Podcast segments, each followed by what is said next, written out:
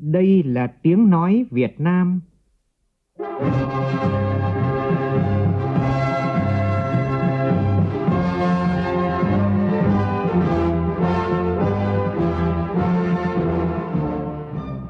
là tiếng nói Việt Nam,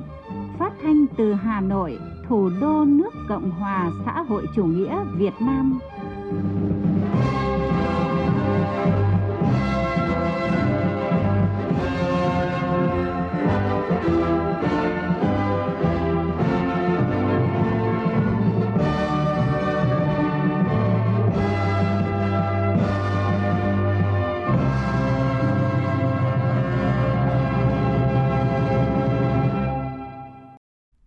Biên tập viên Hùng Cường xin kính chào quý vị và các bạn. Mời quý vị và các bạn nghe chương trình Thời sự trưa của Đài Tiếng Nói Việt Nam. Chương trình có những nội dung chính sau đây.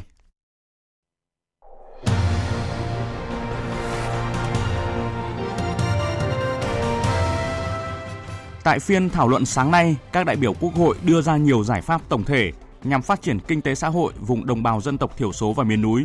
vùng có điều kiện đặc biệt khó khăn Hoàn lưu bão số 5 có thể sẽ gây mưa lũ trong vài ngày tới. Các địa phương ven biển khu vực Trung Bộ cần sẵn sàng các phương án ứng phó. Hội luật quốc tế Việt Nam phản bác những luận điệu sai trái của Hội luật quốc tế Trung Quốc liên quan đến những vi phạm của nhóm tàu Hải Dương 8 tại khu vực biển thuộc hoàn toàn vùng đặc quyền kinh tế và thêm lục địa của Việt Nam. Trong khi đó, trợ lý Ngoại trưởng Mỹ phụ trách khu vực Đông Á và Thái Bình Dương và nhiều học giả quốc tế kêu gọi ASEAN có hành động thống nhất trong vấn đề Biển Đông tại hội nghị cấp cao ASEAN lần thứ 35 diễn ra từ ngày mai đến ngày 4 tháng 11 tại Bangkok, Thái Lan. Hạ viện Mỹ thông qua nghị quyết phát thảo giai đoạn tiếp theo của cuộc điều tra luận tội đối với Tổng thống Mỹ Donald Trump.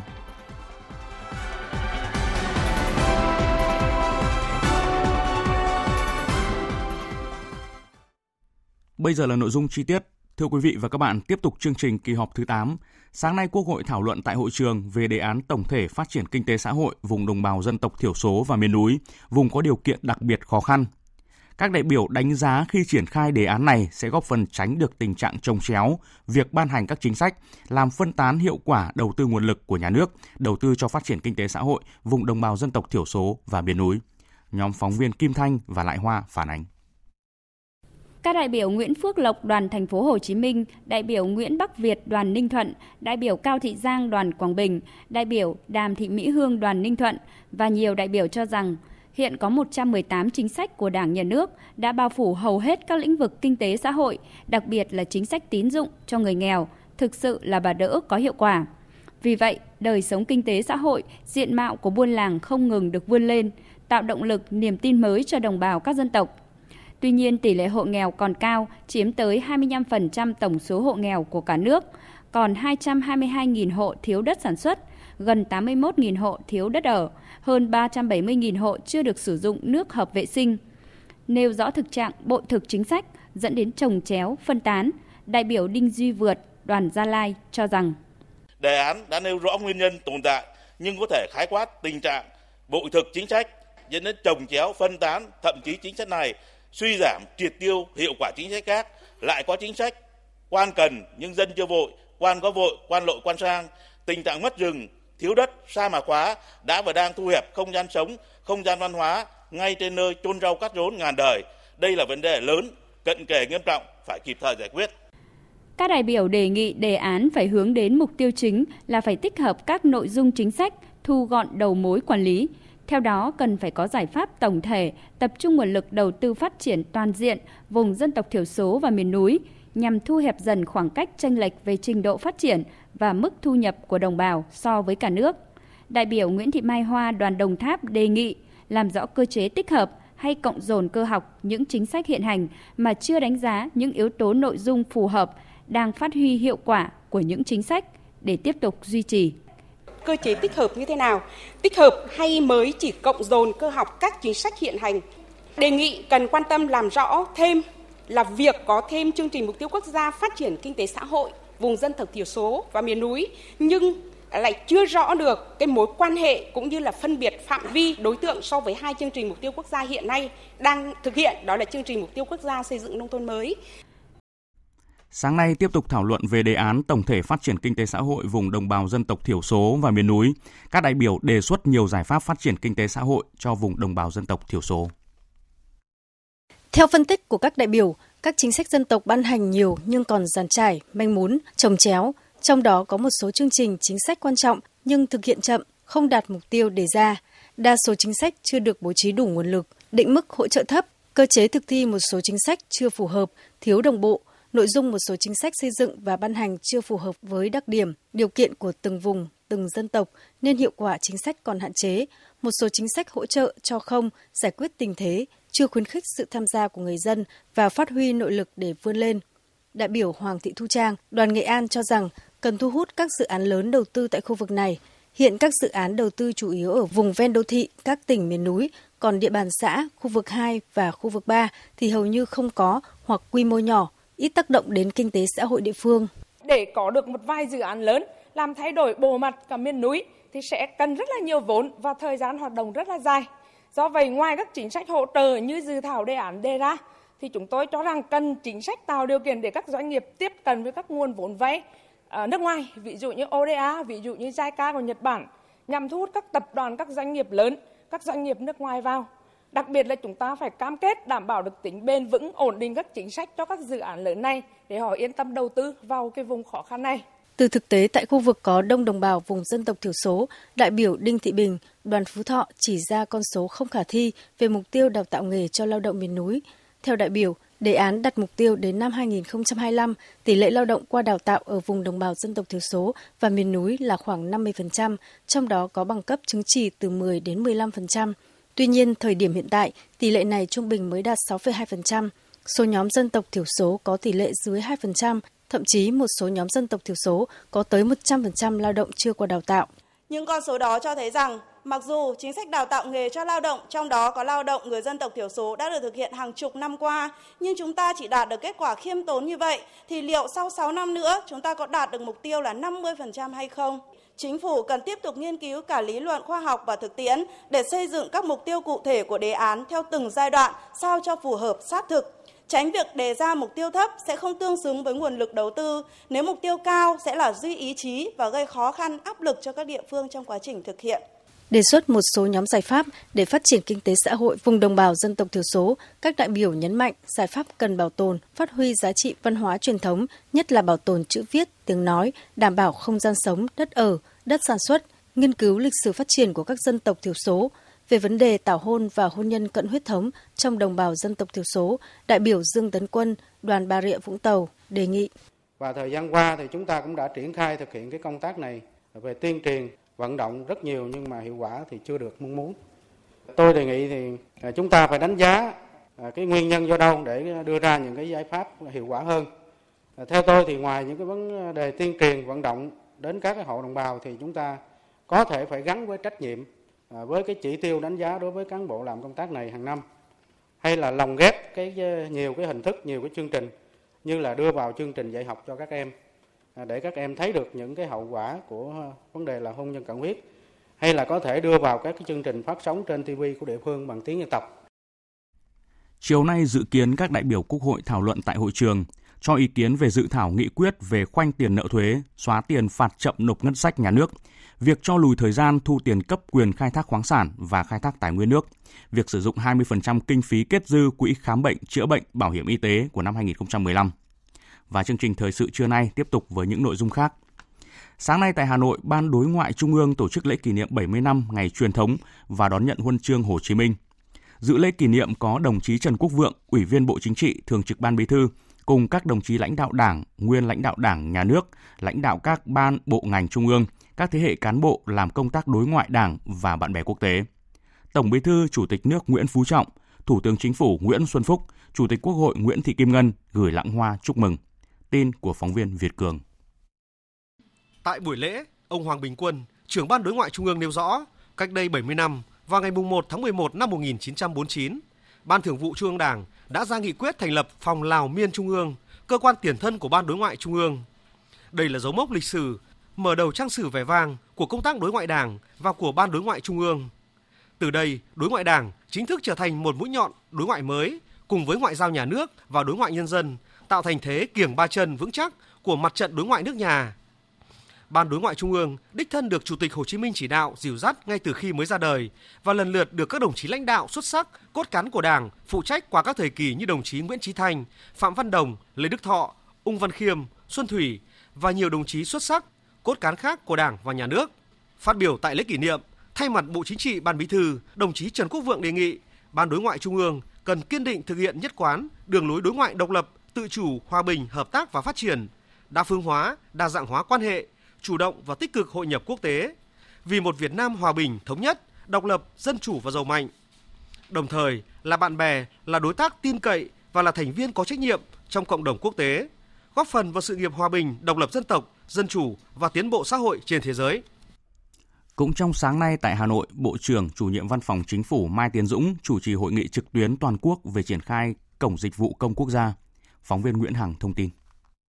Tại cuộc họp, Bộ trưởng chủ nhiệm Văn phòng Chính phủ Mai Tiến Dũng nêu rõ quyết tâm của Chính phủ và Thủ tướng Chính phủ giao cho Văn phòng Chính phủ và các địa phương trong cuối tháng 11 này sẽ khai trương Cổng Dịch vụ Công Quốc gia. Theo đó, việc triển khai các dịch vụ được thực hiện trên môi trường điện tử với các dịch vụ như cấp đổi bằng giấy phép lái xe trong nước và quốc tế, thu tiền thuế của doanh nghiệp, thu tiền điện hạ áp với người dân, thanh toán tiền điện trung áp với doanh nghiệp, người dân.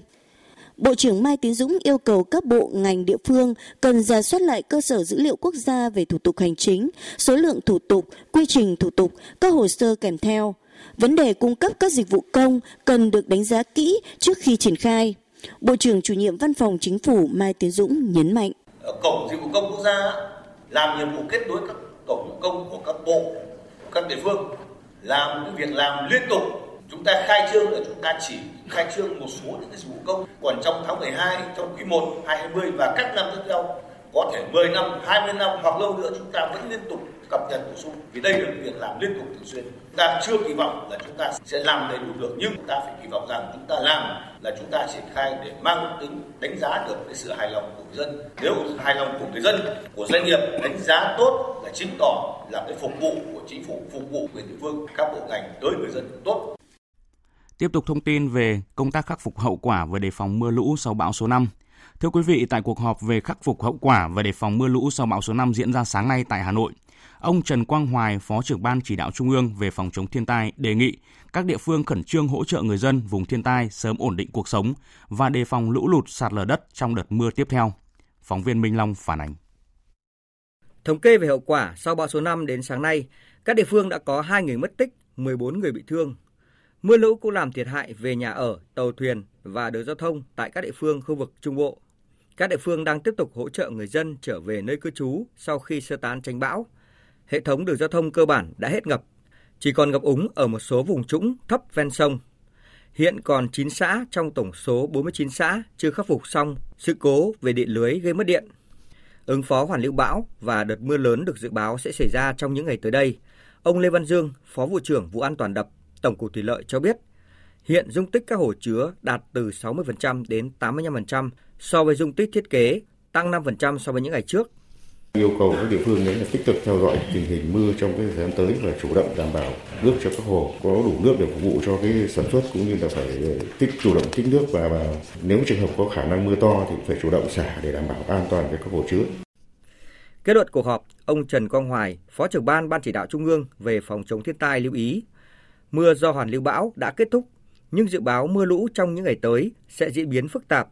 Vì vậy cần phải sẵn sàng các phương án ứng phó. Đôn đốc các địa phương, các bộ ngành liên quan để triển khai thực hiện đầy đủ các ý kiến kết luận của Phó Thủ tướng, trưởng ban chỉ đạo. Mưa lũ lớn thì chúng ta phải vận hành hồ chứa và đảm bảo an toàn của hạ du. Tôi đề nghị Cục ứng phó và khắc phục hậu quả. Các đồng chí yêu cầu các địa phương phải tổng hợp báo cáo nhanh về tình hình thiệt hại xem nguồn lực của địa phương thế nào và đề xuất sớm nếu cần thiết với trung ương. Trong đó gồm có một là giống, hai là hỗ trợ về cơ sở hạ tầng.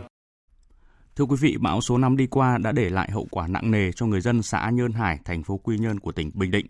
Phóng viên Thành Long thông tin. Trở về sau một đêm đi tránh bão, bà Ngô Thị Liên ở xã Nhân Hải, thành phố Quy Nhơn bàng hoàng khi toàn bộ nhà cửa bị sóng đánh sập, tivi, tủ lạnh và các vật dụng khác bị cuốn trôi ra biển hoặc ngấm nước mưa hư hỏng hết nhà thì ờ, uh, má ông cán bộ ông đi dân vậy ông uh, đi chút túi đi hết rồi rồi trời ngừng đi hết đồ đạc này bỏ chết gì tội bỏ đi đuổi đi chứ đâu có có ấy nữa ai nữ thì nữa thì nó nghe là Tại hiện trường sáng nay, các đoạn bê tông cốt thép trên kè đã bị sóng cuốn mất hơn 120 mét. Con đường bê tông xi măng bị gãy nhiều đoạn. Nhiều ngôi nhà bị tốc mái, đổ sập một phần vẫn đang tiếp tục bị sóng lớn uy hiếp. Theo người dân ở đây, từ năm 1985 đến nay mới có đợt bão và đúng đợt chiều cường khiến sóng lớn thế này. Dọc theo khu vực bờ kè biển này có 91 ngôi nhà quay mặt ra biển, thuộc diện phải di rời vì luôn bị chiều cường uy hiếp. Trực tiếp kiểm tra tại hiện trường hôm nay, ông Hồ Quốc Dũng, Chủ tịch Ủy ban nhân dân tỉnh Bình Định cho biết, thì hiện nay là chúng tôi đang huy động các lực lượng gia cố các cái đoạn sạt lở yêu cầu địa phương là phải khẩn trương là cấp đất để di dời khoảng gần 100 hộ dân ở khu vực cái kè nhân hải này đi vào cái nơi an toàn và hỗ trợ một phần kinh phí để cho dân dân di dời. Tại thị xã Sông Cầu của tỉnh Phú Yên, người nuôi trồng thủy sản cũng bị thiệt hại nặng nề do hoàn lưu bão số 5.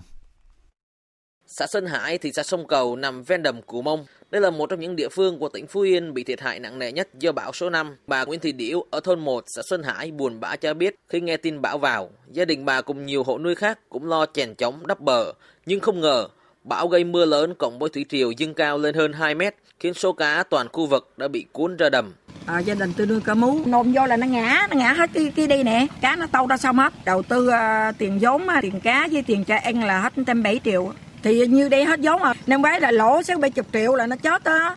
Bão số 5 đã gây thiệt hại nặng cho thị xã Sông Cầu, tỉnh Phú Yên. 13 ngôi nhà bị sập hoàn toàn, 100 ngôi nhà bị tốc mái, hơn 400 tấn muối bị nước lũ cuốn trôi. Nặng nề nhất là lĩnh vực nuôi trồng thủy sản, với hàng trăm hecta ao nuôi bị ngập, vật nuôi bị trôi ra ngoài. Một số đối tượng nuôi khác như ốc hương bị ảnh hưởng nước ngọt nên chết với tỷ lệ cao. Riêng tôm hùm vẫn chưa thống kê được thiệt hại. Tại xã Xuân Hải, hơn 160 hộ nuôi trồng bị thiệt hại do bão số 5 trên diện tích khoảng 70 hecta. Tổng thiệt hại ước tính khoảng 40 tỷ đồng.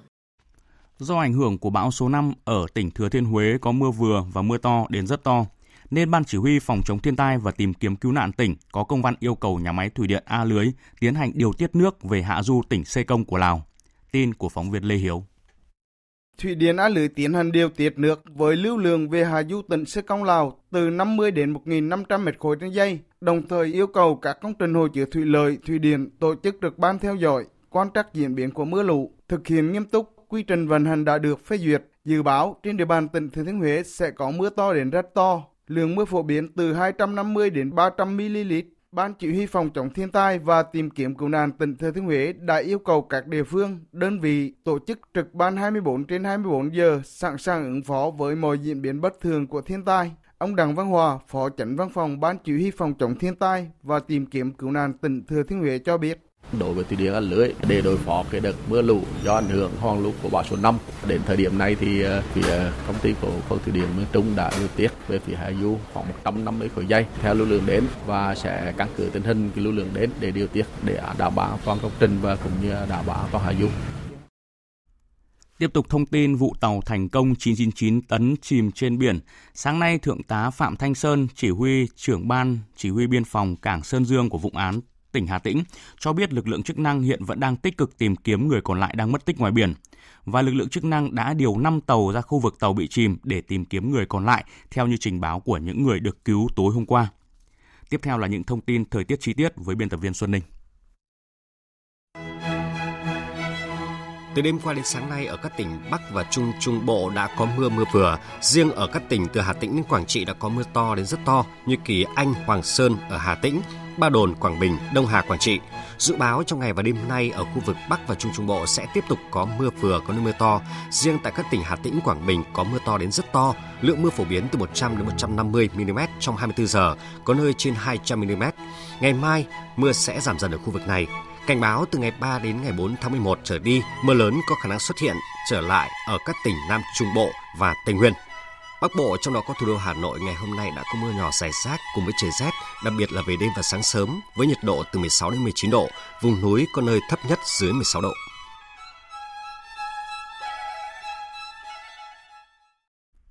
Quý vị và các bạn đang nghe chương trình Thời sự trưa của Đài Tiếng Nói Việt Nam. Thưa quý vị và các bạn, ngày 29 tháng 10 vừa qua, ông Nguyễn Bá Sơn, Chủ tịch Hội luật quốc tế Việt Nam đã có thư gửi ông Hoàng Tiến, Chủ tịch Hội luật quốc tế Trung Quốc liên quan đến những vi phạm của nhóm tàu Hải Dương 8 tại khu vực biển hoàn toàn thuộc vùng đặc quyền kinh tế và thềm lục địa của Việt Nam. Bức thư có những nội dung đáng chú ý sau đây. Ông Nguyễn Bá Sơn, Chủ tịch Hội luật quốc tế Việt Nam đánh giá cao ông Hoàng Tiến và các thành viên Hội luật quốc tế Trung Quốc đã có thư phản hồi thư ngỏ của Hội luật quốc tế Việt Nam gửi Hội luật quốc tế Trung Quốc liên quan đến những vi phạm của nhóm tàu Hải Dương 8 tại khu vực biển hoàn toàn thuộc vùng đặc quyền kinh tế và thềm lục địa Việt Nam. Trên tinh thần nghiêm túc, khách quan, khoa học, tôn trọng sự khác biệt quan điểm về các vấn đề pháp lý và cả các khía cạnh chính trị liên quan đến tranh chấp giữa hai nước Việt Nam và Trung Quốc tại Biển Đông. Ông Nguyễn Bá Sơn đã phản biện lại những ý kiến mà ông Hoàng Tiến đã nêu ra trong thư ngày 19 tháng 9 năm 2019 như sau. Trong thư trả lời, ông Hoàng Tiến phê phán tội làng tránh, đề cập đến vấn đề chủ quyền lãnh thổ đối với quần đảo Trường Sa và cho rằng vấn đề đó phải được giải quyết trước tiên. Đây là một sự hiểu lầm hoàn toàn. Thứ nhất, trong thư ngỏ ngày 24 tháng 8 năm 2019, ông Nguyễn Bá Sơn cho biết đã nhấn mạnh vấn đề chủ quyền đối với quần đảo Trường Sa không phải là chủ đề chính của thư ngỏ.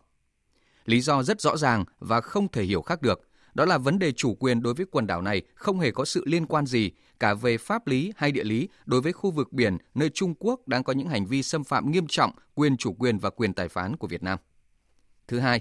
chủ quyền của Việt Nam đối với quần đảo Hoàng Sa và quần đảo Trường Sa đã được chính phủ Việt Nam khẳng định nhiều lần. Khẳng định của chính phủ Việt Nam là dựa trên những chứng cứ lịch sử pháp lý vững chắc như đã được trình bày trong các sách trắng về chủ quyền của Việt Nam đối với hai quần đảo Hoàng Sa và Trường Sa, xuất bản trong các năm 1975, 1979, 1981 và 1988. Chủ quyền không thể tranh cãi của Việt Nam đối với hai quần đảo Hoàng Sa và Trường Sa cũng đã được nhiều luật gia, sử gia quốc tế phân tích và công nhận. Ví dụ như cuốn sách Chủ quyền trên hai quần đảo Hoàng Sa và Trường Sa của giáo sư luật quốc tế người Pháp Monique Chemile Grander, xuất bản lần đầu bằng tiếng Pháp vào năm 1986, bản dịch tiếng Anh năm 2000. Hay cuốn sách Biển Đông, cuộc tranh đấu vì quyền lực ở châu Á của nhà nghiên cứu người Anh Bill Hayton, xuất bản năm 2014. Thứ ba, ông Nguyễn Bá Sơn hoàn toàn không đồng ý với việc Chủ tịch Hội luật quốc tế Trung Quốc cho rằng từ những năm 1970, Việt Nam từng bước chiếm đóng một cách phi pháp một số đảo và bãi ngầm thuộc quần đảo Trường Sa, và đó là nguyên nhân gây ra tranh chấp lãnh thổ giữa Trung Quốc và Việt Nam. Theo ông Nguyễn Bá Sơn, từ thế kỷ 17, các chúa Nguyễn đã thực thi chủ quyền của Việt Nam thông qua việc cử các đội Hoàng Sa Bắc Hải ra khai thác hai quần đảo Hoàng Sa và Trường Sa. Tiếp theo, các hoàng đế nhà Nguyễn đã cử các đội hải quân ra vẽ bản đồ cắm cột mốc chủ quyền trên hai quần đảo này. Trong giai đoạn chủ nghĩa thực dân thống trị, nước Pháp thay mặt cho Việt Nam quản lý hai quần đảo Hoàng Sa và Trường Sa. Sau đó, Việt Nam Cộng Hòa tiếp quản và quản lý hai quần đảo này từ nước Pháp theo quy định của Hiệp định Geneva năm 1954. Việc tiếp quản quần đảo Trường Sa vào mùa xuân năm 1975 và những hoạt động bình thường của Việt Nam trong khu vực quần đảo Trường Sa sau khi đất nước đã hòa bình, thống nhất là hoàn toàn phù hợp với luật pháp quốc tế và không có một quốc gia nào phản đối, kể cả Cộng hòa Nhân dân Trung Hoa, thì sao có thể nói là phi pháp được? Ngược lại, vào các năm 1974 và 1988, với những hành động bị luật quốc tế nghiêm cấm, phía Trung Quốc đã dùng vũ lực chiếm đóng một số đảo và thực thể đảo đá bãi cạn trong khu vực hai quần đảo Hoàng Sa và Trường Sa. Việc Trung Quốc chiếm đóng rồi từ đó đến nay từng bước xây dựng các đảo nhân tạo và quân sự hóa một cách bất hợp pháp một số đảo đá và bãi cạn thuộc khu vực quần đảo Trường Sa mới chính là một trong những nguyên nhân dẫn đến tình hình căng thẳng, đe dọa hòa bình và ổn định tại Biển Đông và trong khu vực. Chẳng lẽ những hành động bị các quốc gia trên thế giới và Việt Nam lên án đó lại có thể gọi là hợp pháp và tạo thành cơ sở cho phía Trung Quốc đòi hỏi chủ quyền lãnh thổ đối với hai quần đảo và rồi sử dụng nó để đòi hỏi một vùng biển rộng lớn, trông lấn với vùng đặc quyền kinh tế và thêm lục địa của Việt Nam được xác lập phù hợp với Công ước của Liên Hợp Quốc về luật biển năm 1982. Trong thư, ông Nguyễn Bá Sơn đồng ý với việc nhấn mạnh nguyên tắc chấp thuận của quốc gia trong việc giải quyết các tranh chấp quốc tế và nguyên tắc đất thống trị biển để xác định các quyền trên biển của quốc gia mà ông Hoàng Tiến đã nêu trong thư trả lời. Nhưng ông Nguyễn Bá Sơn cho rằng sự đồng ý đó không thể làm cho ông chia sẻ những luận dài về hai nguyên tắc này. Thứ nhất, với việc từ chối tham gia vụ kiện trọng tài Biển Đông với Philippines và tuyên bố không công nhận giá trị ràng buộc của phán quyết của tòa trọng tài theo phụ lục 7 UNCLOS, chính phía Trung Quốc đã vi phạm nguyên tắc chấp thuận mà quốc gia với tư cách là thành viên UNCLOS cần phải tuân thủ. Bằng việc phê chuẩn UNCLOS, Cộng hòa Nhân dân Trung Hoa đã thể hiện sự chấp thuận của quốc gia mình đối với các nghĩa vụ pháp lý quốc tế được quy định trong công ước, bao gồm việc chấp nhận thủ tục tài phán bắt buộc, công nhận và thực hiện phán quyết mang tính chất trung thẩm và ràng buộc ngày 12 tháng 7 năm 2016 mà tòa trọng tài đã tuyên. Thứ hai, liên quan đến việc áp dụng nguyên tắc đất thống trị biển. Tòa trọng tài trong vụ kiện Biển Đông trên cơ sở phân tích một cách khách quan và khoa học đã đưa ra kết luận rằng không có bất kỳ thực thể luôn nổi nào tại khu vực quần đảo Trường Sa đáp ứng các điều kiện theo quy định tại Điều 121 UNCLOS để có quyền có vùng đặc quyền kinh tế và thêm lục địa của riêng mình. Điều này có nghĩa rằng các thực thể luôn nổi thuộc quần đảo này chỉ có thể có tối đa lãnh hải 12 hải lý. Các thực thể giữa biển nằm dưới mặt nước biển khi thủy triều lên không phải là đảo, không có vùng biển xung quanh. Hơn nữa, tòa trọng tài cũng đưa ra kết luận rằng không một quốc gia nào có quyền yêu sách vẽ đường cơ sở quần đảo bao canh quần đảo Trường Sa và xem quần đảo Trường Sa là một thực thể đơn nhất có vùng đặc quyền kinh tế và thêm lục địa riêng, vì nhóm đảo này không đáp ứng các điều kiện để có đường cơ sở quần đảo theo quy định tại Điều 47 của UNCLOS hoặc đường cơ sở thẳng theo quy định tại Điều 7. Khu vực mà Trung Quốc gọi là bãi Vạn An hoàn toàn chìm dưới mặt nước biển thuộc thêm lục địa Việt Nam và không liên quan gì đến quần đảo Trường Sa nơi các thực thể không có thềm lục địa và vùng đặc quyền kinh tế như tòa trọng tài đã phán xử.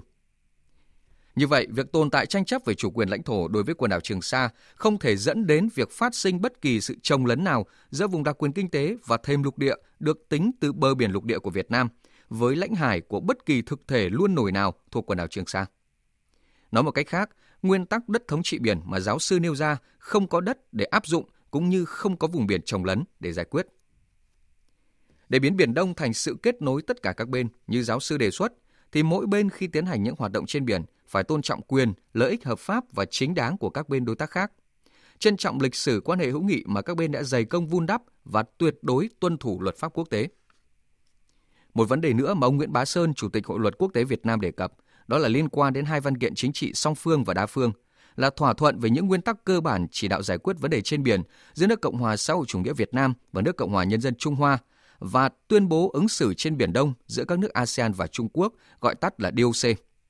Ông Sơn cho rằng, đàm phán và hiệp thương hữu nghị là biện pháp ưu tiên trong việc giải quyết hòa bình mọi tranh chấp bất đồng giữa các quốc gia. Là một cựu quan chức của Bộ Ngoại giao Việt Nam và đã nhiều năm tham gia đàm phán với Trung Quốc về vấn đề biên giới lãnh thổ, bao gồm cả tranh chấp Biển Đông. Ông Nguyễn Bá Sơn mong muốn hai nước có thể thông qua đàm phán và hiệp thương hữu nghị để giải quyết các tranh chấp bất đồng còn tồn tại. Ông Nguyễn Bá Sơn cũng khẳng định rằng không có bất kỳ nội dung nào trong hai văn kiện này, cũng như trong bất kỳ thỏa thuận nào giữa Việt Nam và Trung Quốc có thể được giải thích như là sự hạn chế quyền của mỗi nước được tự do lựa chọn bất kỳ biện pháp hòa bình giải quyết tranh chấp nào khác đã được luật pháp quốc tế công nhận và cho phép một cách rõ ràng, đặc biệt là Hiến trương Liên Hợp Quốc, Điều 33 và UNCLOS. Quý vị và các bạn vừa nghe nội dung chính trong bức thư của ông Nguyễn Bá Sơn, Chủ tịch Hội luật quốc tế Việt Nam – viết gửi ông Hoàng Tiến, Chủ tịch Hội luật quốc tế Trung Quốc liên quan đến những vi phạm của nhóm tàu Hải Dương 8 tại khu vực biển hoàn toàn thuộc vùng đặc quyền kinh tế và thềm lục địa của Việt Nam. Thưa quý vị, từ ngày mai đến ngày 4 tháng 11 tại Bangkok, Thái Lan diễn ra hội nghị cấp cao ASEAN lần thứ 35 và các hội nghị liên quan. An ninh khu vực và tình hình Biển Đông là một trong những nội dung trọng tâm sẽ được thảo luận tại hội nghị. Trước khi hội nghị diễn ra, trợ lý Ngoại trưởng Mỹ phụ trách khu vực Đông Á và Thái Bình Dương David Stinwell đã lên tiếng kêu gọi các nước ASEAN cần có chung một lập trường đối với vấn đề Biển Đông tại hội nghị này. Lời kêu gọi được đưa ra trong bối cảnh Trung Quốc gần đây có những hành động gây hấn trên Biển Đông làm gia tăng căng thẳng với các quốc gia láng giềng. Phát biểu tại một diễn đàn an ninh tại Malaysia, ông Stinwell cho rằng ASEAN là đối tác quan trọng của nhiều quốc gia lớn, trong đó có cả Mỹ và Trung Quốc. ASEAN cũng là cầu nối của nhiều diễn đàn ở khu vực châu Á-Thái Bình Dương. Do đó, ASEAN cần phải thể hiện được vai trò trung tâm để đảm bảo an ninh hòa bình ở khu vực. Ông Stinwell cũng giảm nhẹ sự quan ngại của Trung Quốc về các chính sách can dự của Mỹ khi khẳng định rằng chính sách khu vực Ấn Độ Dương, Thái Bình Dương, tự do và mở rộng của Mỹ là phản ánh mong muốn của nước này làm cho khu vực trở nên thịnh vượng hơn. Ông Stinwell cho biết vấn đề Biển Đông cũng sẽ là một trong những vấn đề được thảo luận tại hội nghị cấp cao ASEAN sắp tới và ông mong muốn cả Mỹ và Trung Quốc sẽ cùng tăng cường hợp tác với ASEAN để giải quyết tốt những tranh chấp hiện nay. Trong khi đó, hãng thông tấn Nga Ryanlit ngày hôm nay đăng tải bài viết của học giả Grigory Chủ tịch Hội đồng chuyên gia Quỹ hỗ trợ nghiên cứu khoa học Á-Âu với nhan đề Hội nghị thượng đỉnh ASEAN có thể ngăn chặn hỏa hoạn ở Biển Đông. Phóng viên Đài Tiếng Nói Việt Nam thường trú tại Liên bang Nga thông tin. Bài viết cho rằng trong bối cảnh Biển Đông đang tồn tại vấn đề lãnh thổ chưa được giải quyết, thì ASEAN với uy tín khu vực và toàn cầu cần tăng cường đảm bảo an ninh ở khu vực này. Vấn đề này không phải riêng của một nước nào mà là vấn đề của toàn thế giới bởi phương Đông, châu Á đã trở thành trung tâm địa chính trị mới. Hiện nay, có một khối lượng lớn các văn bản đã được thông qua về vấn đề Biển Đông. cả cấp độ song phương và đa phương, song chưa thể giải quyết triệt đề tình hình hiện nay. Tác giả kết luận, hiện nay chưa có giải pháp hiệu quả về ngoại giao, phi quân sự nào khác để bắt đầu giải quyết vấn đề thực tiễn ở Biển Đông, ngoại trừ các hội nghị thượng đỉnh quan trọng về an ninh và phát triển đang diễn ra tại Đông Nam Á, mà trước hết là hội nghị cấp cao ASEAN.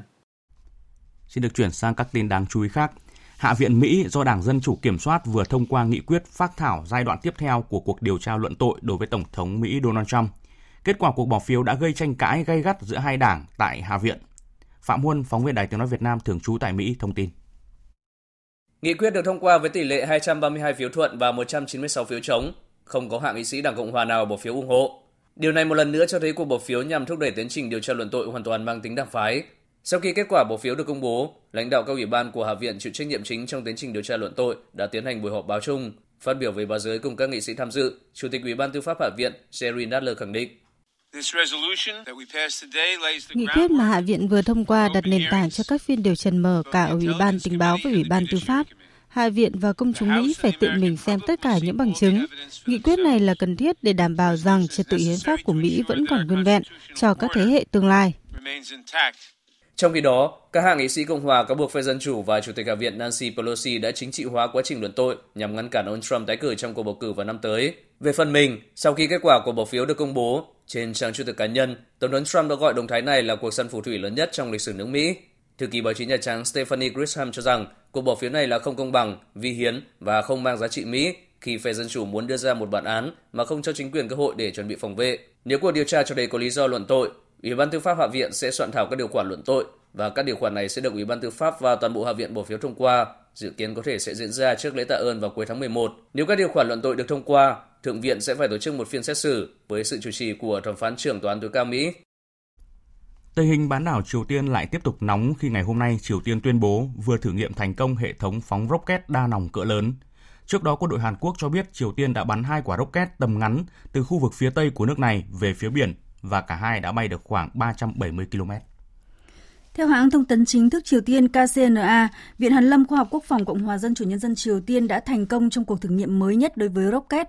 phóng loạt cỡ lớn vào chiều qua. KCNA cũng cho biết nhà lãnh đạo Kim Jong-un đã bày tỏ sự hài lòng đối với cuộc thử nghiệm và gửi lời chúc mừng tới các nhà khoa học quốc phòng, những người đang nỗ lực hết mình để phát triển năng lực quốc phòng của đất nước.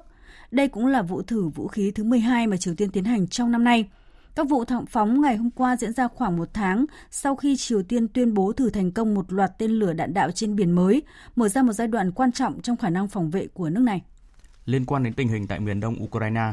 Tổng thống Ukraine Volodymyr Zelensky cho biết nước này đang lên kế hoạch rút thêm nhiều binh sĩ ra khỏi khu vực Donbass ở miền đông như một biện pháp xây dựng lòng tin, mở đường cho các cuộc đàm phán hòa bình bốn bên với Nga, Pháp và Đức.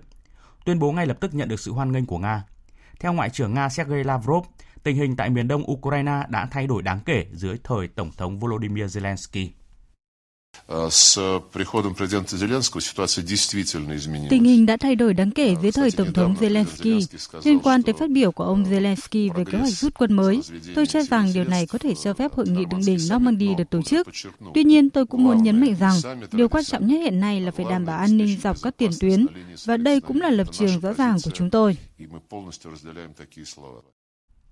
Một ngày sau khi phủ quyết tuyên bố chung của các đại sứ Tổ chức Hiệp ước Bắc Đại Tây Dương NATO về Ukraine, chính phủ Hungary đã thay đổi quyết định đồng ý với văn bản chính trị này.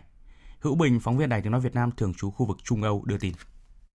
Giải thích cho sự thay đổi quan điểm của chính phủ Hungary, Ngoại trưởng nước này, ông Peter Szijjarto nói rằng các nước thành viên NATO và Ukraine đã thông qua sửa đổi tuyên bố theo đề xuất của Hungary và phút chót, và điều đó đồng nghĩa với việc cộng đồng người gốc Hungary tại Ukraine sẽ được bảo vệ. Bày tỏ thiện chí muốn duy trì mối quan hệ láng giềng với Ukraine, Ngoại trưởng Szijjarto nhấn mạnh Hungary sẵn sàng đối thoại với chính quyền mới của Ukraine nhằm tái thiết lập mối quan hệ láng giềng tốt đẹp như trước đây.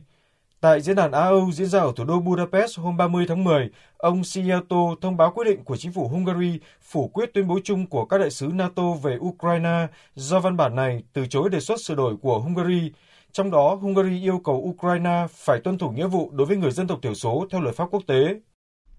Chính phủ Ba Lan vừa bác bỏ cáo buộc nước này vi phạm luật liên quan tới cơ chế hạn ngạch người tị nạn, cho rằng cơ chế hạn ngạch là sai lầm và không có hiệu quả trên thực tế. Hữu Bình, phóng viên Đài Tiếng Nói Việt Nam thường trú khu vực Trung Âu đưa tin. Phát biểu với báo chí, phát ngôn viên chính phủ ông Piotr Muller nói rằng kết luận ngày 31 tháng 10 của cơ quan tham vấn Tòa án Công lý châu Âu khẳng định Ba Lan, Cộng hòa Séc, Hungary vi phạm luật Liên minh châu Âu khi từ chối thực hiện cơ chế hạn ngạch người tị nạn được Ủy ban châu Âu phân bổ năm 2015 là một sai lầm bởi nó không chứng minh được tính hiệu quả trên thực tiễn và cuối cùng đã phải bị dừng lại vào năm 2017 trong một nỗ lực giảm sức ép cho Italia và Hy Lạp khi cuộc khủng hoảng người di cư về châu Âu lên đến đỉnh điểm vào năm 2015, Ủy ban châu Âu thông qua cơ chế hạn ngạch phân bổ tổng cộng 160.000 người di cư cho 28 nước thành viên Liên minh châu Âu. Tuy nhiên, Cộng hòa Séc, Ba Lan, Hungary phản đối và Ủy ban châu Âu đã quyết định đưa cả ba nước ra Tòa án Công lý châu Âu. Kết luận của cơ quan tham vấn Tòa án Công lý châu Âu không có giá trị ràng buộc về mặt pháp lý nhưng lại thường được tòa thông qua. Dự kiến Tòa án Công lý châu Âu sẽ ra phán quyết cuối cùng vào năm tới, có thể dẫn đến lệnh trừng phạt các nước vi phạm luật của khối. Cơ quan tư pháp của chính quyền khu hành chính đặc biệt Hồng Kông Trung Quốc thông báo, Tòa án tối cao Hồng Kông đã ban hành lệnh cấm tạm thời nhằm hạn chế người dân tuyên truyền thông tin trực tuyến kích động bạo lực. Các hành vi bị cấm bao gồm chủ ý tuyên truyền, lưu hành, phát hành hoặc tái phát hành những thông tin hoặc tư liệu kích động bạo lực hoặc gây nguy cơ bạo lực trên các nền tảng internet hoặc truyền thông với ý định hay có thể gây tổn thương thân thể của người dân, gây tổn hại tới tài sản một cách bất hợp pháp. Các hành vi hỗ trợ xúi dục, dẫn dắt hay là cho phép người khác thực hiện hoặc tham gia những hành vi vừa nêu cũng bị cấm. Lệnh sẽ có hiệu lực tới ngày 15 tháng 11 này.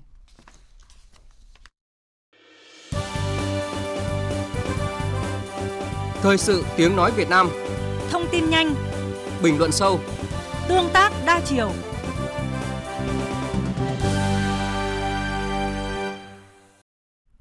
Mời quý vị nghe tiếp chương trình Thời sự trưa của Đài Tiếng Nói Việt Nam. Thưa quý vị, sáng nay Thành ủy Đà Nẵng tổ chức hội nghị cán bộ chủ chốt quán triệt triển khai thực hiện chỉ thị số 35 của Bộ Chính trị khóa 12 về Đại hội Đảng bộ các cấp tiến tới Đại hội đại biểu toàn quốc lần thứ 13 của Đảng. Tại hội nghị, ông Võ Công Trí, Phó Bí thư Thường trực Thành ủy Đà Nẵng quán triệt những nội dung quan trọng của chỉ thị 35 của Bộ Chính trị. Trong đó, nêu rõ yêu cầu công tác chuẩn bị và tổ chức Đại hội Đảng bộ các cấp tiến tới Đại hội 12 của Đảng phải thực hiện phương châm kế thừa, ổn định, đổi mới sáng tạo và phát triển.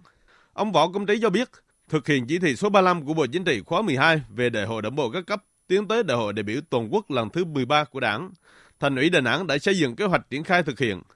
Theo đó, Thành ủy Đà Nẵng đã chỉ đạo các đảng ủy triển khai thực hiện theo lộ trình thời gian đúng quy định, linh hoạt vào thực tiễn tại địa phương, hướng dẫn một số nội dung về công tác nhân sự cấp ủy tại Đại hội Đảng bộ các cấp tiến tới Đại hội 22 của Đảng bộ thành phố về số lượng cấp ủy viên đối với ban chấp hành Đảng bộ thành phố, cấp ủy cấp quận, huyện và tương đương nhiệm kỳ 2020-2025 thực hiện giảm số lượng cấp ủy viên khoảng 5%. Theo kế hoạch, Số lượng cấp ủy viên nhiệm kỳ 2020-2025 của thành phố không quá 50 đồng chí. Số lượng ủy viên ban thường vụ 15 đồng chí đã tính giảm 5% so với số lượng cấp ủy nhiệm kỳ 2015-2020. Hôm nay tại Hà Nội diễn ra hội thảo công nghệ truyền thông chính sách trong kỷ nguyên 4.0 do Đài Tiếng Nói Việt Nam, Học viện Báo chí và Tuyên truyền và Cơ quan Quốc tế Hàn Quốc phối hợp tổ chức. Hội thảo có sự tham gia của các chuyên gia Việt Nam và Hàn Quốc trong các lĩnh vực hoạch định chính sách, truyền thông và giảng dạy chính sách. Với cách tiếp cận lấy công nghệ làm trung tâm, hội thảo tìm kiếm những sáng kiến giải pháp để tăng cường ứng dụng công nghệ trong truyền thông chính sách. Phản ánh của phóng viên Thu Hoài. Tại hội thảo, các chuyên gia Việt Nam và Hàn Quốc đã tập trung thảo luận vai trò và thách thức của công nghệ, của cuộc cách mạng công nghệ 4.0 với truyền thông chính sách, truyền thông xã hội và chính phủ điện tử – cùng chia sẻ những kinh nghiệm, sáng kiến và giải pháp ứng dụng công nghệ trong truyền thông chính sách. Theo Phó Giáo sư Tiến sĩ Lưu Văn An, Phó Giám đốc phụ trách Học viện Báo chí và Tuyên truyền, trong bối cảnh truyền thông số và cách mạng công nghệ 4.0 hiện nay, công nghệ có vai trò đặc biệt quan trọng đối với truyền thông chính sách. Tất nhiên, sự phát triển mang tính chất bùng nổ nào cũng sẽ đem lại những thách thức, tuy nhiên sự phát triển đó nên được coi như điều kiện để tăng cường năng lực tham gia của công chúng và là cơ hội để các cơ quan hoạch định chính sách tiếp cận người dân hiệu quả hơn. Như chúng ta đã biết, truyền thông chính sách trong kỷ nguyên 4.0 là chủ đề mang tính thời sự không chỉ trong lý luận mà cả thực tiễn. Việc truyền thông các chủ trương, đường lối của Đảng, nhà nước là đòi hỏi tất yếu và khách quan trong quá trình dân chủ hóa đời sống xã hội và tăng cường trách nhiệm giải trình của các cơ quan công quyền. Truyền thông chính sách trước hết là để người dân biết, ủng hộ và thực hiện chính sách Bên cạnh đó, truyền thông chính sách tạo ra sự đồng thuận xã hội như là một ngực nguồn lực quan trọng để tổ chức triển khai chính sách. Dẫn chứng về trang chủ của Tổng thống Hàn Quốc, tiến sĩ Um Seong Jong thuộc Viện các nguồn lực văn hóa Hàn Quốc đã chia sẻ bài học kinh nghiệm của Hàn Quốc trong việc tận dụng những cơ hội mà mạng công nghệ 4.0 và truyền thông mang lại trong thúc đẩy chính sách công và sự gắn kết giữa chính phủ và người dân. Theo ông, sự phát triển kinh tế của Hàn Quốc trong hơn 60 năm qua có được là nhờ phần lớn từ hệ thống truyền thông hiệu quả giữa người dân, doanh nghiệp và chính phủ. Trang chủ của Tổng thống Hàn Quốc đang ngày càng phát huy được sức mạnh trong tập hợp dân chúng. Đây không chỉ là nơi để chính phủ công bố thông tin, mà còn để người dân đưa ra ý kiến và chính phủ trả lời. Với việc cung cấp thông tin chính sách bằng 20 thứ tiếng, chúng tôi không chỉ hướng tới người dân Hàn Quốc, điều này góp phần tăng cường sự tham gia tích cực của người dân trong việc xây dựng chính sách của chính phủ và người dân. Hội thảo cũng làm rõ tầm quan trọng của việc đào tạo, bồi dưỡng nhân lực cho truyền thông chính sách trong kỷ nguyên 4.0. Sự phát triển của dữ liệu lớn, trí tuệ nhân tạo, Internet vạn vật đòi hỏi đội ngũ cán bộ truyền thông chính sách phải có năng lực ứng dụng công nghệ.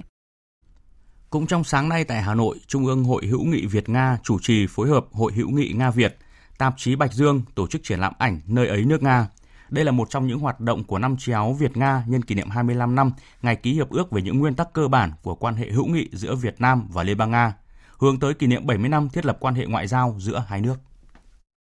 Triển lãm ảnh bao gồm các bức ảnh của cựu sinh viên đã học khoa báo chí trường Đại học Tổng hợp Moscow trong những năm 70 của thế kỷ trước, 150 bức ảnh về các sự kiện lớn trong quan hệ Việt-Nga, về vẻ đẹp thiên nhiên, nền văn hóa và con người Nga. Những bức ảnh này vốn được lưu giữ trong những cuốn album gia đình hay từ những trang báo nay bước ra công chúng để mọi người cùng chia sẻ, cùng cảm nhận những cung bậc tình cảm khác nhau của những nhà báo đã gắn bó tuổi trẻ một phần cuộc đời mình với nước Nga. Đến với triển lãm, dịch giả Hoàng Thúy Toàn tham gia triển lãm chia sẻ. Nước Nga có một điều đặc biệt, chỉ có thể đặt niềm tin vào nước Nga. Tuổi trẻ của tôi ở gắn với lại nước Nga. Thầy tôi là thầy Phạm Tuyên, nhạc sĩ sau này, nổi tiếng dạy tôi cái bài lòng yêu nước. Tôi thuộc đến đây bây giờ. Văn học Nga nó thấm vào máu cho nên với tôi đến giờ 82 tuổi vẫn cứ say mê với nước Nga. Và tôi vẫn phải tham gia một cái công việc là truyền bá văn học Nga ở cái quỹ gọi là ờ, hỗ trợ quảng bá văn học Nga, văn học Việt Nam. Những tác giả tham gia triển lãm cũng là những hội viên Hội hữu nghị Việt Nga có mong muốn những bức ảnh của mình gánh thêm một sứ mệnh mới, làm cho người Việt Nam yêu nước Nga hơn. Tình hữu nghị giữa nhân dân hai nước Việt Nam và Liên bang Nga mỗi ngày càng thêm được bồi đắp trên nền tảng những tình cảm tốt đẹp của biết bao thế hệ người Việt Nam và người Nga trong quá khứ, hiện tại và tương lai. Thưa quý vị, liên quan đến vụ khởi tố 3 bị can trong đường dây tổ chức đưa người trái phép sang Mỹ giá 36.000 đô la Mỹ, Công an Thừa Thiên Huế cho biết đã bước đầu xác định được cách thức hoạt động của nhóm này. Tin chi tiết như sau. Theo đó, Bùi Thị Thu Hồng, giám đốc công ty trách nhiệm hữu hạn thương mại dịch vụ tư vấn đào tạo Hoàng Phát ở thành phố Hồ Chí Minh được xác định giữ vai trò chủ chốt trong việc đưa người vượt biên trái phép. Chồng của Hồng là Nguyễn Khắc Trọng cũng liên quan đến vụ án này. Theo cơ quan điều tra, việc tổ chức xuất cảnh trái phép cho những người có nhu cầu được nhóm của Hồng thực hiện theo lộ trình, đi từ cửa khẩu nội bài sang Malaysia, tiếp đến là Dubai, Ả Rập Xê Út rồi bay đến Chile. Từ Chile, đường dây này nhận trách nhiệm đưa người xuất cảnh đi Mỹ chỉ sau một tuần qua các nước Ecuador, Cuba, Mexico. Nhóm này cho biết nói với những người vượt biên khi được vào Mỹ, họ sẽ để cảnh sát nước sở tại bắt giữ. Sau đó, người quen của nhóm đang sống tại Mỹ sẽ thuê luật sư bảo lãnh và làm giấy tờ để được định cư. Tuy nhiên, cơ quan điều tra xác định đây chỉ là thông tin được các bị can đưa ra để lừa đảo chiếm đoạt tài sản. Hôm nay, thông tin từ Phòng Cảnh sát Hình sự Công an Hà Tĩnh cho biết, Cục Cảnh sát Hình sự Bộ Công an đang phối hợp với Công an Thành phố Hồ Chí Minh điều tra vụ án cho vay lãi nặng trong giao dịch dân sự do các đối tượng người Trung Quốc cùng đồng bọn thực hiện tại địa bàn Thành phố Hồ Chí Minh và nhiều địa phương khác trong cả nước. Theo tài liệu của cơ quan công an, từ tháng 4 năm nay, Jiang Miao và New Lily đều quốc tịch Trung Quốc là chủ của công ty Vinfin tạo ra các ứng dụng trên điện thoại di động để cho khách vay tiền. Tùy hình thức cho vay mà khách hàng có thể được vay từ 1 triệu 700 nghìn đồng đến 2 triệu 750 nghìn đồng với mức lãi suất lên tới 1.600% một năm. Theo tài liệu của cơ quan công an, hiện nhóm đối tượng đã được thực hiện 60.000 giao dịch cho vay tiền với số tiền đã cho vay khoảng 100 tỷ đồng. Phòng Cảnh sát Hình sự Công an Hà Tĩnh đề nghị người đã tham gia vay tiền theo hình thức này của công ty Vinfin biết và phối hợp với cơ quan điều tra để cung cấp thông tin, tài liệu phục vụ điều tra vụ án. Mọi thông tin trao đổi xin liên hệ với ông Lê Anh Tuấn, số điện thoại di động là 0914 166 768. Xin được nhắc lại số điện thoại di động để liên hệ đó là 0914 166 768. Mới đây trong khi kiểm tra khoang hành khách của xe khách nhà xe Tư Phầu chạy về thành phố Hồ Chí Minh, cảnh sát giao thông tỉnh Đắk Lắk phát hiện một con gấu ngựa cùng nhiều động vật hoang dã đã được ướp lạnh. Tài xế Nguyễn Phi Hùng, ngụ tại tỉnh Con Tum, khai số động vật trên được một số người gửi từ Con Tum xuống thành phố Hồ Chí Minh. Hiện cơ quan chức năng đang thụ lý vụ việc và mở rộng điều tra. Trong một tuần qua, phòng cảnh sát giao thông công an tỉnh Đắk Lắk phát hiện 3 vụ vận chuyển 188 cá thể động vật hoang dã. Mỗi ngày hàng trăm cá thể động vật hoang dã bị săn bắt, buôn bán, vận chuyển trái phép và nếu quý vị thấy những vi phạm liên quan, hãy gọi tới số đường dây nóng miễn phí là 1800 1522 hoặc cơ quan chức năng gần nhất để thông báo. Công ty trách nhiệm hữu hạn Panasonic Việt Nam vừa khai trương trung tâm đào tạo Panasonic Air Conditioning đầu tiên tại Hà Nội. Trung tâm là nơi đối tác và doanh nghiệp được trực quan trải nghiệm các sản phẩm và công nghệ điều hòa không khí với khả năng kiểm soát tối ưu chất lượng không khí trong nhà cùng các giải pháp doanh nghiệp. Trong bối cảnh đô thị hóa diễn ra mạnh mẽ, Việt Nam đang phải đối mặt với những thách thức về chất lượng không khí, ô nhiễm môi trường, nhất là tại các đô thị lớn. Với cam kết mang tới cuộc sống an toàn, khỏe mạnh và tiện nghi cho người dân Việt Nam thông qua những sản phẩm và giải pháp về chất lượng không khí trong nhà tiên tiến nhất, Panasonic Air Conditioning Việt Nam ra đời sẽ mang đến giải pháp không khí toàn diện, đóng vai trò như một đội ngũ chuyên gia nhanh chóng đáp ứng nhu cầu về môi trường sống trong lành khỏe mạnh cho người dân. Tại đây, các doanh nghiệp có thể trải nghiệm những công nghệ điều hòa và sản phẩm chất lượng Nhật Bản của Panasonic thông qua nhiều hoạt động như là trưng bày, giới thiệu và đào tạo về điều hòa dân dụng, điều hòa công nghiệp, máy lọc không khí, thiết bị thông gió thu hồi năng lượng, các loại quạt cũng như là công nghệ lọc khí tiên tiến.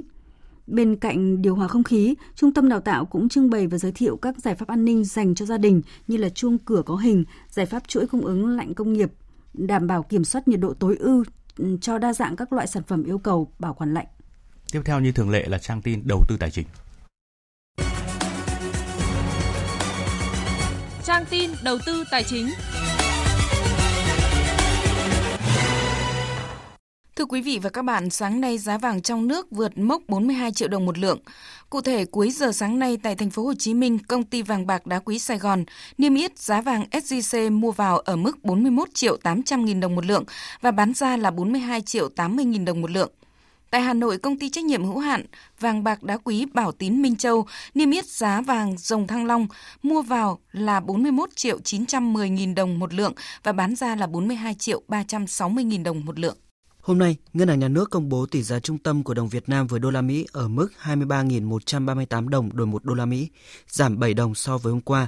Đa số các ngân hàng thương mại sáng nay niêm yết giá mua đô la Mỹ phổ biến ở mức là 23.130 đồng 1 đô la Mỹ và bán ra là 23.272 đồng 1 đô la Mỹ. Ngân hàng Nhà nước vừa có văn bản đề nghị các tổ chức phát hành thẻ, thanh toán thẻ, chuyển mạch thẻ, tổ chức bù trừ điện tử giao dịch thẻ thực hiện các nội dung triển khai áp dụng tiêu chuẩn cơ sở về thẻ chip nội địa. Cụ thể, Ngân hàng Nhà nước đề nghị các đơn vị liên quan triển khai áp dụng tiêu chuẩn cơ sở về thẻ chip nội địa theo lộ trình chuyển đổi quy định tại thông tư số 41 của Ngân hàng Nhà nước. Cùng với đó, đầu tư nâng cấp trang bị hệ thống cơ sở hạ tầng kỹ thuật đảm bảo phục vụ quản lý hoạt động phát hành thanh toán thẻ, vận hành thông suốt và an toàn. Theo đại diện Tổng cục Thống kê, tính chung 10 tháng năm nay, ước tính xuất siêu 7 tỷ đô la Mỹ. Đáng chú ý, khu vực kinh tế trong nước đang dần khẳng định vị thế. Cụ thể, kim ngạch hàng hóa xuất khẩu 10 tháng ước tính đạt hơn 217 tỷ đô la Mỹ, tăng 7,4% so với cùng kỳ năm trước. Khu vực kinh tế trong nước đang dần khẳng định vị thế với tốc độ tăng kim ngạch xuất khẩu đạt khoảng 16%. Đầu tư tài chính biến cơ hội thành hiện thực đầu tư tài chính biến cơ hội thành hiện thực. Chuyển sang tin diễn biến giao dịch trên thị trường chứng khoán. Thưa quý vị và các bạn, trong phiên giao dịch sáng nay, mặc dù thị trường giao dịch khá phân hóa, nhưng sự khởi sắc của bộ ba nhà viên đã tiếp sức giúp VN Index lấy lại đà tăng điểm và nhanh chóng giành lại mốc 1.000 điểm. Chốt phiên sáng VN Index đạt 1.010,08 điểm, HNX Index đạt 105,29 điểm. Và để cung cấp thêm thông tin về diễn biến thị trường chứng khoán, phóng viên Đài Tiếng Nói Việt Nam có cuộc trao đổi với chuyên gia chứng khoán Lê Ngọc Nam, Phó trưởng phòng phân tích, tư vấn đầu tư, công ty chứng khoán Tân Việt. Thưa ông, ông có đánh giá như thế nào về diễn biến giao dịch thị trường chứng khoán trong phiên giao dịch sáng nay? Phiên giao dịch tháng này à, thị trường đang à, có cái mức điểm tăng trưởng rất là tốt. Chủ yếu cái việc vn index tăng là được đóng góp bởi những cái mã vốn hóa lớn có cái sự biến động tốt, đóng góp chung cho tăng điểm hiện tại. À, và hiện tại thì thị trường cũng đang giao dịch ở trên cái mức 1.000 điểm. Đây là cái mức mà thị trường đã chạm tới độ khoảng 5 lần trong khoảng thời gian trở lại đây và đâu đó có thể mốc trên 1.000 sẽ tiếp tục được duy trì trong cái quãng thời gian sắp tới. Vâng, thưa ông, VN Index vượt qua ngưỡng 1.000 điểm trong phiên sáng hôm qua, nhưng rồi lại để mất mốc này trong phiên chiều. Còn trong sáng nay thì sự khởi sắc của bộ ba nhà Vin đã tiếp sức giúp VN Index lấy lại đà tăng điểm và nhanh chóng giành lại mốc 1.000 điểm. Xin ông phân tích kỹ hơn về diễn biến của thị trường chúng ta thấy uh, cả cái giai đoạn vừa rồi thị trường chưa vượt qua được ờ, 1.000 điểm chủ yếu là do thiếu đi dòng dẫn dắt chính. Một số các cái mã cổ phiếu có tăng tuy nhiên chưa thực sự trở thành những cái cổ phiếu có cái xu hướng tăng uh, trung hạn. Thời gian uh, gần đây một số các cái cổ phiếu thuộc họ nhà pin đã có cái kết quả kinh doanh tương đối là tốt. Và có vẻ như thị trường đang kỳ vọng cái việc các cái cổ phiếu này sẽ trở thành những cái cổ phiếu dẫn dắt chính cho thị trường trong giai đoạn sắp tới tôi thì cũng ờ, nhận thấy rằng là có vẻ như ờ, giai đoạn sắp tới cũng ờ, đã ổn định hơn so với giai đoạn trước đây và nếu các cái mã cổ phiếu này tiếp tục nhận được sự quan tâm của nhà đầu tư thì hoàn toàn thị trường tăng điểm trong cái giai đoạn sắp tới. Vâng thưa ông, với những diễn biến giao dịch như hiện nay thì ông có khuyến nghị gì với các nhà đầu tư ạ? Thị trường mới vượt qua cái ngưỡng 1.000 điểm thì rõ ràng là dòng tiền sẽ chủ yếu tập trung vào một số mã thôi do đó thì uh, các nhà đầu tư nên ờ, quan tâm đến những cái mã nào hiện tại đang có cái sự ờ, tăng giá tốt thay vì những cái mã cổ phiếu uh, trước đây đã có cái nhịp điều chỉnh nhất định thì có lẽ là sẽ tiếp tục cái dao động đi ngang đó tôi thì thấy rằng nếu mà thị trường đi vào một cái xu hướng mới tốt hơn thì nên tập trung vào những cái cổ phiếu đang có sức bật mạnh. Vâng, xin trân trọng cảm ơn ông với những phân tích vừa rồi.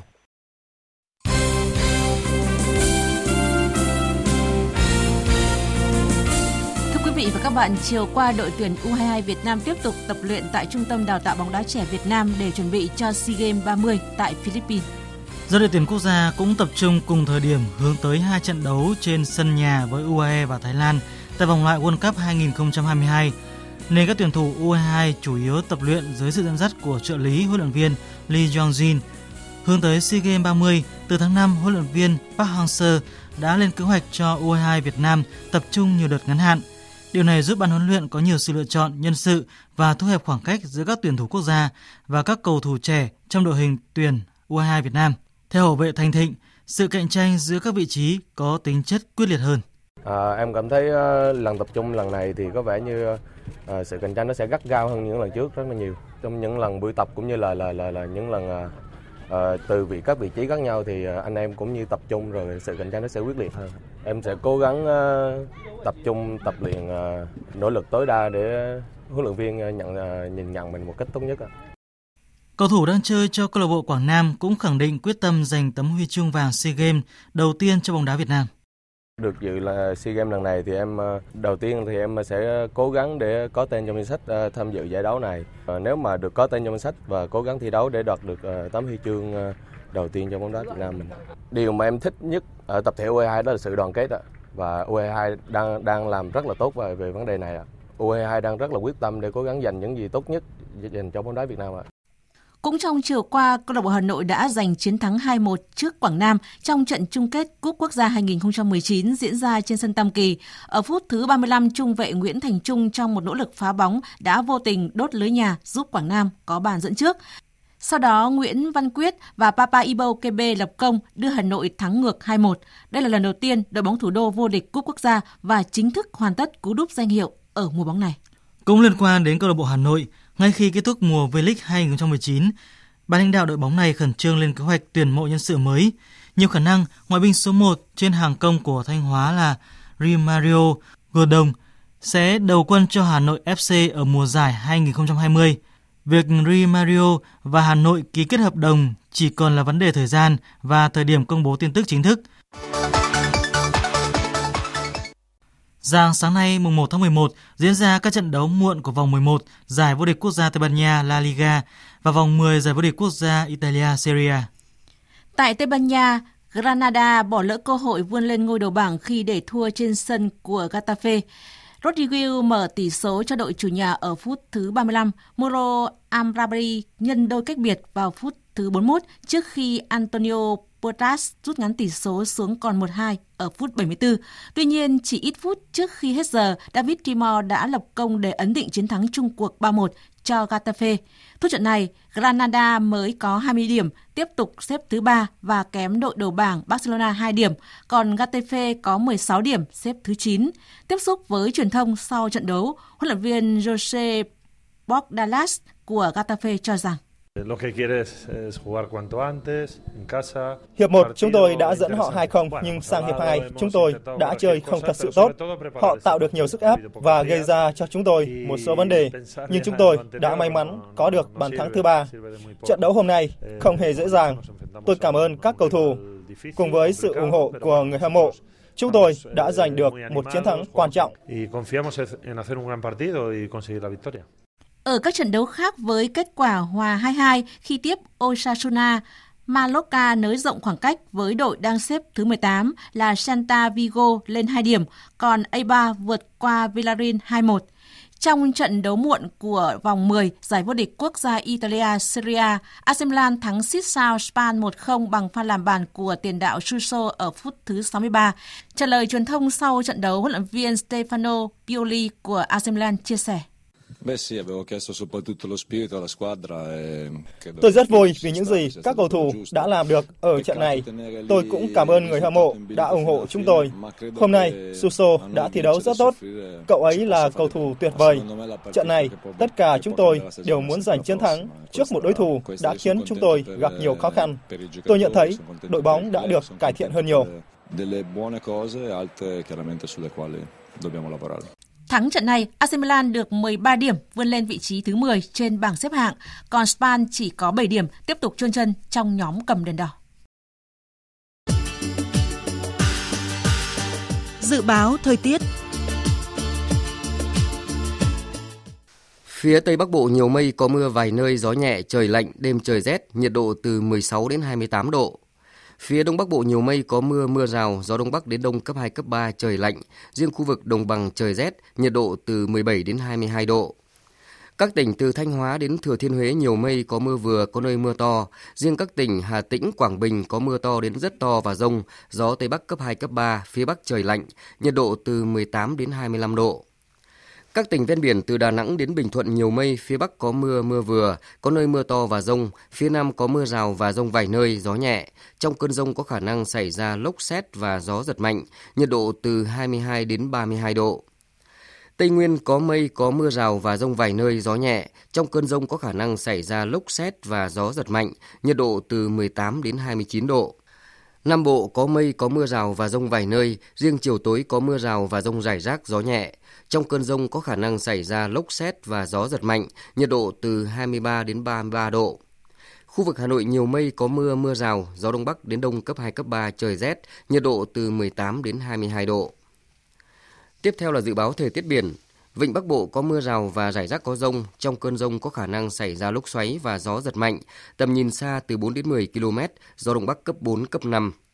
Vùng biển từ Quảng Trị đến Quảng Ngãi có mưa rào và rông rải rác, trong cơn rông có khả năng xảy ra lốc xoáy và gió giật mạnh, tầm nhìn xa trên 10 km, giảm xuống 4 đến 10 km trong mưa, gió đông đến đông bắc cấp 3 cấp 4. Vùng biển từ Bình Định đến Ninh Thuận có mưa rào và rông vài nơi, tầm nhìn xa trên 10 km, gió đông bắc đến bắc cấp 3 cấp 4. Vùng biển từ Bình Thuận đến Cà Mau có mưa rào và rông vài nơi, tầm nhìn xa trên 10 km, gió nhẹ. Vùng biển từ Cà Mau đến Kiên Giang có mưa rào và rông rải rác. Trong cơn rông có khả năng xảy ra lốc xoáy và gió giật mạnh. Tầm nhìn xa trên 10 km, giảm xuống 4 đến 10 km trong mưa, gió nhẹ.